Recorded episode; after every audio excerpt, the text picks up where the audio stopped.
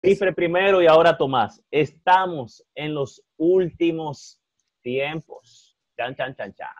Para Edward Cifre, no. Porque no estamos cifre en los últimos tiempos. Porque no estoy viendo nada nuevo. Todas estas cosas han ocurrido a través de los siglos. Queremos hacer toda una, una exégesis, que no es lo mismo que exégesis. Exégesis, hacer decir al texto lo que me conviene que diga. Entonces, eh, hablaba al principio de la histeria colectiva. Como no, no conozco, no conozco de exégesis. Y, y, yo lo que he escuchado, eso es lo que he aprendido. Y es más cómodo, es más fácil a la hora de interpretar, eh, no tengo que sentarme a investigar, porque ya a mí me lo dijeron, me lo contaron. Entonces, si damos deprisa, muy apresurado, Mateo 24, donde Mateo 24, aparte de tener un contexto histórico, tiene un contexto profético futuro, que no tiene nada que ver con la iglesia. Y vivimos citando desde el púlpito Mateo 24. ¿A qué, se, ¿A qué se refiere Mateo 24? a la, a la segunda venida de Cristo, comenzando por la tribulación y la manifestación del anticristo. La iglesia no va a estar en la tierra. No es para la iglesia Mateo 24. La, entonces Mateo 24 va dirigido, más exacto, vamos con Tomás David. Israel. Para Israel. Mateo 24 David. es para Israel. Mateo 24 es para Israel. Lo primero 15 versículos es tribulación. Y los últimos versículos, del 15 en adelante, es la gran tribulación o los últimos tres años y medio, a lo que se le llama las siete copas de iras. Es ahí donde el, anticristo va a estar gobernando y según eh, Daniel 12, Daniel 11 se levanta desde el 38 en adelante, el anticristo gobierna y o lo que es lo mismo, Apocalipsis capítulo 13, Mateo 24, Lucas 13, eh, perdón, Lucas 13 no, Marcos 13, Lucas 21. Entonces, como tiene tantas referencias, eso es una doctrina. Eso no es para la iglesia. Estamos en los últimos tiempos, señor Tomás David Reyes. Estamos en los últimos tiempos. Bueno, yo difiero de cifre. Estamos en los últimos tiempos. Eh, dice Tomás David Reyes que estamos en los últimos tiempos. Sí, pero hay que, hay que tener algo claro, hay que tener algo claro. como, como teólogo, cada quien ha estudiado la Biblia a su forma. Y cada quien está dando su perspectiva como él entiende. Así que usted también que no está viendo de su casa, póngase a estudiar, hágase curso de apologética, de como visión, de teología, de todo, para que pueda debatir con estos dos monstruos. Porque que, así. Quiero explicar. Yo estoy tranquilo porque, repito, esto no es nuevo no es, no, es nada nuevo. Tomás, David. Daniel habló de esto, esto no es nuevo. Un segundo. Estamos en la última generación antes del levantamiento de la iglesia, dependiendo de la postura que más eh, interpreto para estos tiempos. Por ejemplo, en Mateo 24, 34, dice la Biblia que no pasará esta generación sin que todo esto acontezca. ¿A cuál generación se refería Jesús? ¿A la generación que lo estaba escuchando o a la generación que iba a vivir los eventos que él estaba anunciando? La generación que iba a vivir los eventos que él estaba anunciando. Entonces, una generación bíblica tiene 70 años, según el Salmo 90, verso 10. Dice la Biblia que lo más robusto, eh, más robusto son 80, pero los días de nuestra edad son 70 años, los más robustos son 80. Israel se hizo nación el 14 de mayo de 1948. Si usted suma de 1948 a la fecha, son 72 años. 72 años. Y como eh, una generación dura ese tiempo, tomando como referencia que esa, ese mensaje no era para la iglesia, sino para Israel, entonces estamos en los últimos tiempos. Por eso lo defino así. Ok. perfecto. yo lo veo diferente y también tengo mi explicación. Ok, oh. diga, diga cifre, diga cifre. Bueno, él tiene que saber mejor que nadie que en escatología existe una regla llamada de doble cumplimiento o doble referencia. No tengo que citar los autores porque los conoce muy bien. Hay autoridades en este campo de la escatología. Los mismos te enseñan que ese pasaje que él acaba de citar es de doble referencia o doble cumplimiento. Y tuvo un cumplimiento a corto plazo en el 70 después de Cristo en la destrucción del templo. Escuchen el número que él acaba de mencionar, 70. ¿Cuándo ocurre? 70 después de Cristo. Hay otros que opinan que una generación son 40 años, no necesariamente 70. Calculen del 30, 33 hasta el 70. 30 más 40 da 70. También podemos hacer los cálculos. Sí, es sencillo. Hay muchos investigadores que dicen totalmente lo contrario. No necesariamente tiene que ser así, o verdad absoluta. No, no es verdad absoluta. Cada quien entiende lo que, lo que, lo que bien le convenga. La Biblia está ahí, las reglas son para usarla. Y vuelvo a repetirle, estoy fijado en la posición de interpretación eh, rabínica y eso es escatología, son eventos del futuro. Obviamente lo más importante es que la gente esté preparado, porque no tiene sentido que uno esté hablando todas estas cosas y en verdad se quede, sea que nos vayamos después, o sea que sean 40 o que sean los 70. Exactamente. en cuanto a los 70 y los 40, en Israel una generación es 70. Independientemente de lo que diga Pero hay algo, que la gente hay algo que dice en la Biblia también, que nosotros repetimos mucho en las iglesias, que, que es lo siguiente, que dicen, por ejemplo, ni los ángeles saben el día ni la hora. Me imagino que los ángeles saben todo lo que tiene la Biblia y que ya han visto esos números y esas cosas. O sea que aún tengamos los números o no lo tengamos, no sabemos cuándo será el momento de la, del arrebatamiento como lo conocemos, ¿verdad? ahí está el detalle. No, hay que estar preparado entonces eh, respecto a eso, ¿cierto? Eh, como dice Tomás y como dice Cifre, que ahí está el detalle. Sí, pero yo no uso esa expresión. Yo entiendo que si yo de estar preparado, porque creo que también conoce ese tema de lo que es rapto parcial y rapto total. Y lo que es un rapto parcial, eso es lo que predican. Hay que estar preparado. Eso es como hablar del tema soteriológico, si la salvación se pierde o no se pierde. Sí. Ese es otro tema que traeremos. lo que estamos hablando el día de hoy. Vamos, vamos, vamos a la última pregunta ya para culminar esta parte, pues ya podríamos tener otros conversatorios porque ya se, está, expandiendo la conversación. Eh. Yo tengo la pregunta bucapié todavía aquí, que no le he tirado.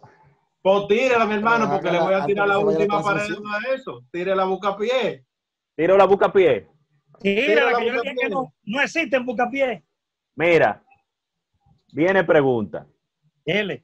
Ustedes saben, mi querido Santamontes, que los apóstoles, eh, con todo respeto, mira, voy a decir esto, pero con no me malinterpreten los hermanos de la iglesia, no me malinterpreten, pero los apóstoles se guayaron con relación al... Eh, no, tú sabes que hay que, hay que guardar la unión y la coinonía y no crear lío. Entonces, ¿qué pasa? Los apóstoles se guayaron en la interpretación de la venida de Cristo. Muchos ustedes saben, está Pedro, eh, tengo entendido que Pablo también pensaban que Jesucristo iba a venir inmediatamente en los tiempos de ellos. Si ellos, que eran ellos, se guayaron, entonces, ¿qué nos deja ustedes a nosotros? Que venimos de traducciones. ¿Sobre qué fundamento estamos parados nosotros en lo que se llama escatología como creyentes del siglo XXI? ¿Qué hacemos? Porque esta gente pensaban que Jesucristo iba a venir de una vez. Señor Cifre, ¿qué usted puede, qué, usted le recomienda al creyente dada esta situación de la escatología, del problema? No, no, y que él quiere también sobre ese versículo, Junior, también. ¿Cuál versículo? ¿Cuál versículo? no, no, no. Creo que los ángeles saben, de Marcos 13. Bueno, repito, yo entiendo que debemos de preocuparnos por investigar yo entiendo que ellos no tenían las fuentes, las herramientas, la ciencia, la tecnología, la historia que podemos contar, que conocemos, que hemos leído, que hemos aprendido el día de hoy, son cosas que se suman a nuestro favor. Ellos tenían una expectación, creían en la venida inminente de Cristo para su época. Yo puedo citar distintos pasajes donde Pedro, en este caso escribiendo Lucas en los Hechos, entendían que ya Cristo, si la gente había un arrepentimiento masivo, una conversión masiva, en, en, lo que entonces era Israel, entre comillas, Palestina de entonces, si se quiere decir, geográficamente hablando, ya Cristo iba a venir y establecer su reino.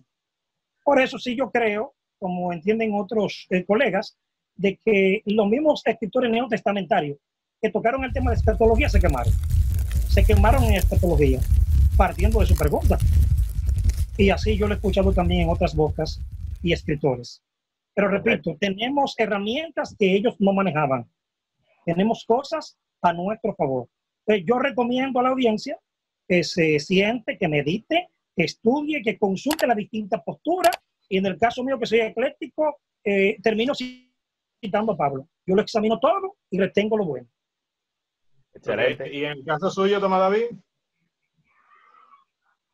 Yo diría que en los tiempos de los apóstoles eh, es como muy osado decir que, que ellos se guayaron Junior por el sentido de que ellos esperaban al Señor y no llegó.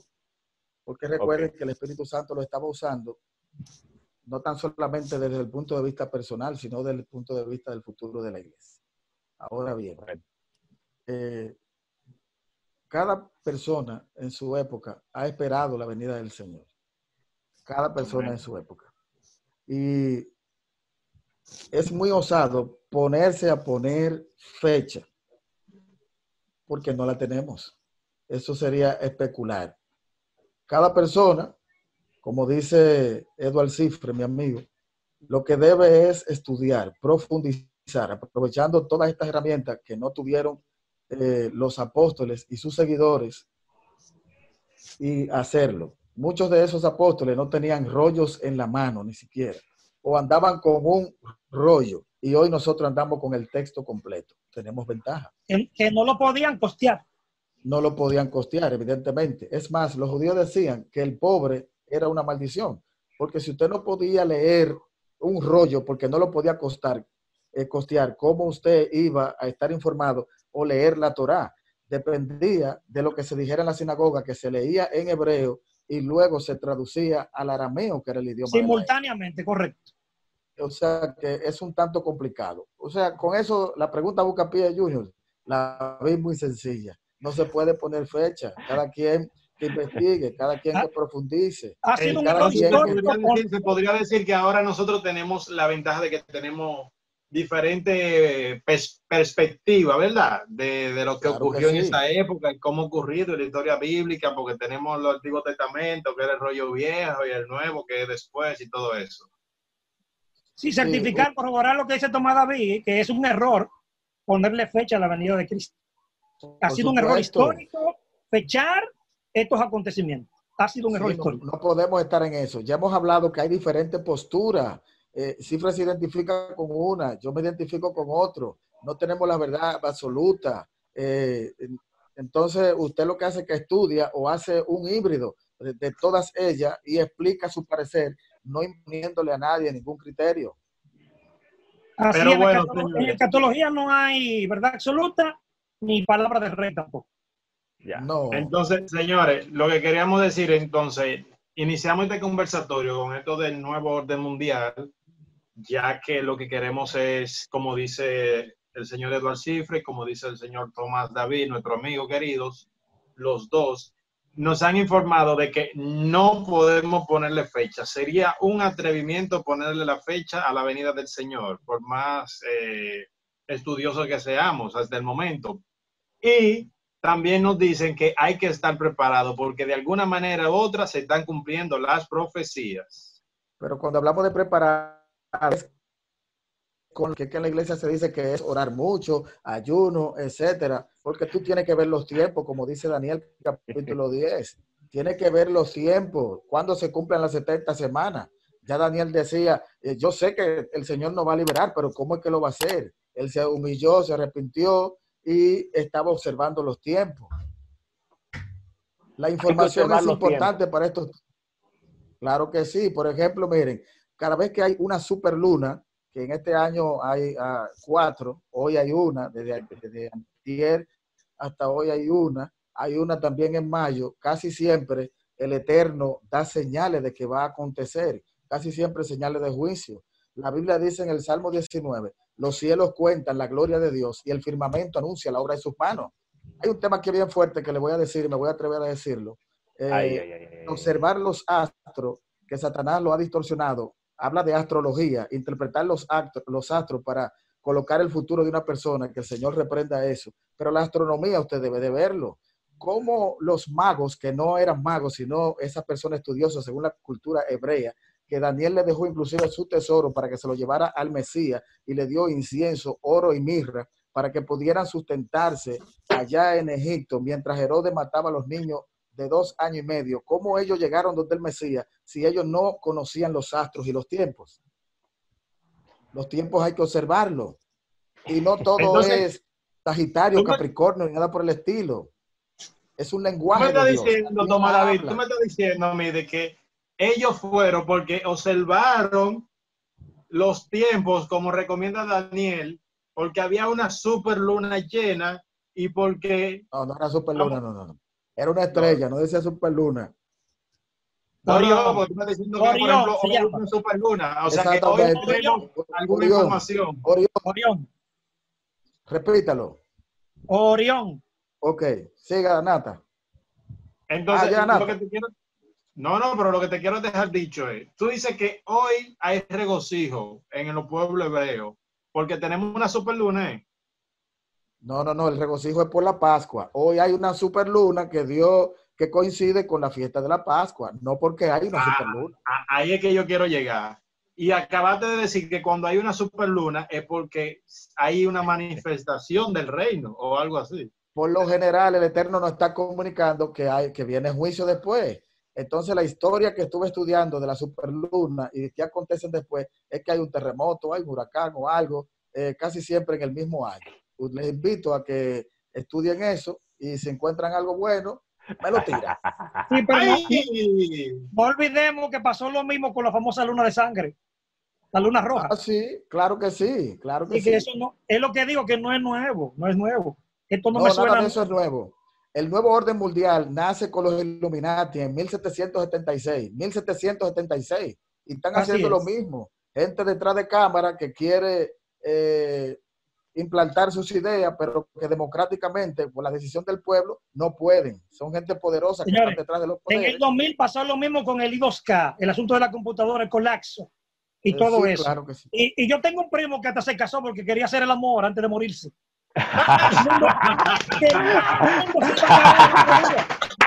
el mundo se iba a acabar. Y no se acabó. Entonces, en el 2012, en el 2012, en el calendario maya, calendario maya, el mundo se iba a acabar en el 2012. No se acabó el mundo tampoco. No se acabó, no se acabó. Ahora, yo le invito al público, porque es que tenemos muchos cristianos siguiendo a los mayas, tantas cosas, ¿por qué no siguen la Biblia? Yo creo que, yo creo que hasta los incas y a los aztecas también. Señor Cifre, entonces, ¿con qué palabras eh, breves tanto eh, nos despide? Ya tomada video su punto de vista, dio eh, su reflexión y, habló al pueblo, cristiano y no cristiano. ¿Con qué palabras usted nos, nos deja? Un minuto tiene para, para un mensaje de despedida sí me gustó que él explicó a qué él se refiere cuando habla de estar preparado, que no es la línea pentecostal de velar, orar y ayunar. Pues yo entiendo que si yo tengo mi convicción firme eh, en materia de seguridad de mi salvación, depositada en Cristo Jesús, si yo lo amo, yo guardo sus mandamientos. Eso es, eh, firmemente yo creo eso. Eh, recomiendo que estudien, no que vean que estudien la película de Mel Gibson, La Pasión de Cristo, porque dice exactamente lo que está diciendo mi colega Tomás David. Hay, hay distintas tomas hacia las fases lunares, indicando algo. Se ve que hubo un estudio profundo en esa película, que no fue a lo loco, eh, que se trabajó el guion de la misma. Observen que hay tomas especiales y específicas a distintas fases lunares, concerniente al mes de exactamente Nisan y a esta famosa denominada Semana Santa. Entonces, lo que tú no quieres decir es que el tema de los astros, eh, que también he escuchado de un proyecto que le llaman The Bible Project, el proyecto Biblia estadounidense, eh, utilizan que los profetas antiguos y hombres de Dios antiguos observaban los astros de una manera diferente a como nosotros lo observamos. Entonces, el mensaje que tú quieres dar... ministro, le voy a hacer la pregunta retórica, me la voy a responder yo. Y me puede corregir que mi colega también es experto en cultura hebrea. Esto comienza con Abraham. ¿Quién funda el judaísmo? ¿Qué se adoraba en Ur? Él sabe que se adoraba la luna. Nanar o Nunna era el dios que se adoraba en Ur. Y el mismo Dios, cuando llama a Abraham, el Midrash Bereshit dice que Dios lo que le está indicando es, eh, deja de estar consultando las estrellas y cree lo que yo te estoy diciendo.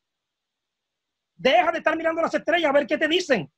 Porque desde Abraham están estudiando los astros. Es tanto así que Josefo y otros escritores, incluyendo el Talmud, fuentes, tradiciones judías, eh, indican de que Abraham enseñó en Egipto, estoy ubicado en el capítulo 12 de Génesis, enseñó matemática y astronomía a los egipcios, que quien le lleva estas informaciones es Abraham. Así que esto no es absolutamente nuevo. Correcto, correcto.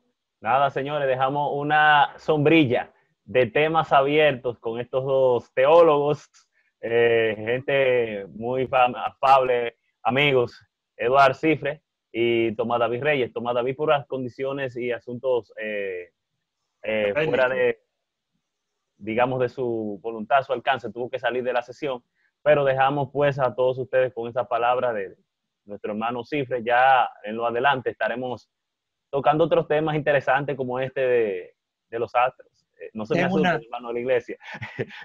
Si usted quiere conocer más sobre estos temas que hemos tratado tan interesantes para la iglesia, tiene que darle al botón suscribirse ahí, que vamos a traer de nuevo al señor Edward Cifred y al señor Tomás David Así que ya lo saben. Bendiciones. Hasta la próxima. Shalom. Si tú te desacatas cuando suena un kitty po y te pones rapidísimo si dicen Si te tapan una free de una vez a ti te da C Es una señal bien clara de lo que tiene que hacer Te tiene que definir Llévate de mí Llévate de mí Te tiene que